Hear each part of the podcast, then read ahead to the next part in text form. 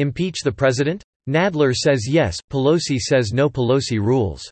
Written by Bob Adelmann. Friday, September 13, 2019. As expected Jerry Nadler DNY, chairman of the House Judiciary Committee, got his resolution passed on Thursday, moving forward with impeaching the president. It passed on party lines, 24 to 17. Now he must deal with the mess he created because he ignored 200 years' worth of precedent, consequently putting his committee's impeachment cart before the House's horse. Under that precedent there is a set process to follow to impeach a president. The House first authorizes the Judiciary Committee to conduct an investigation into potentially impeachable acts by the president. The committee then sets the rules for that investigation. If it finds something worthy of impeachment, it prepares articles of impeachment and presents them to the floor of the House for a vote.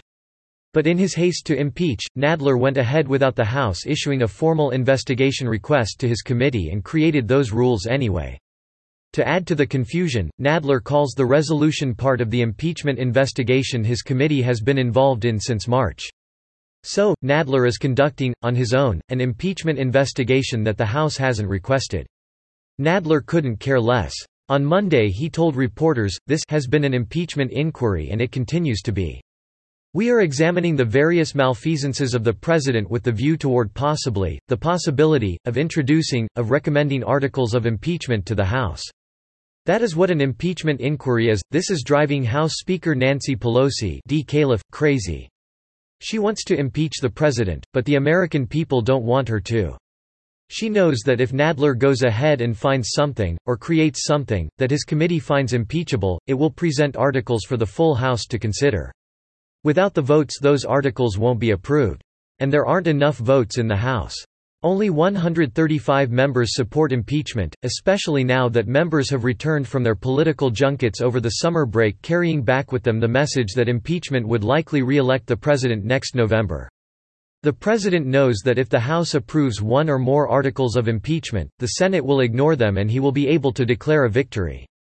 This scenario is frightening the Democrat freshman who just arrived in Washington, who would very much like to be re-elected. Pelosi ran out of patience on Thursday.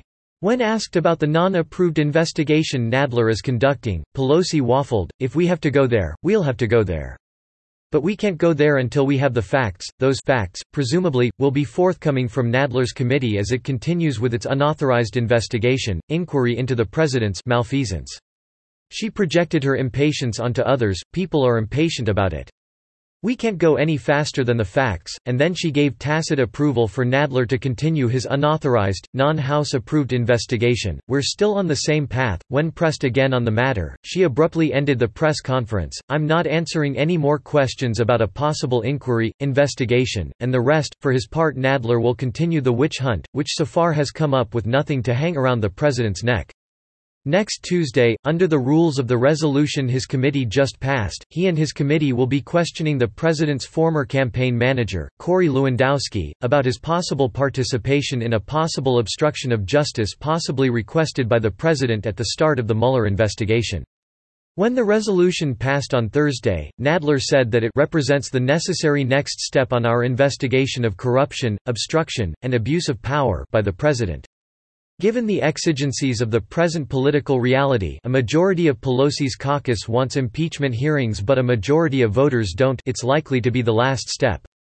Subscribe to The New American and listen to more by clicking podcast on the top right corner of our homepage.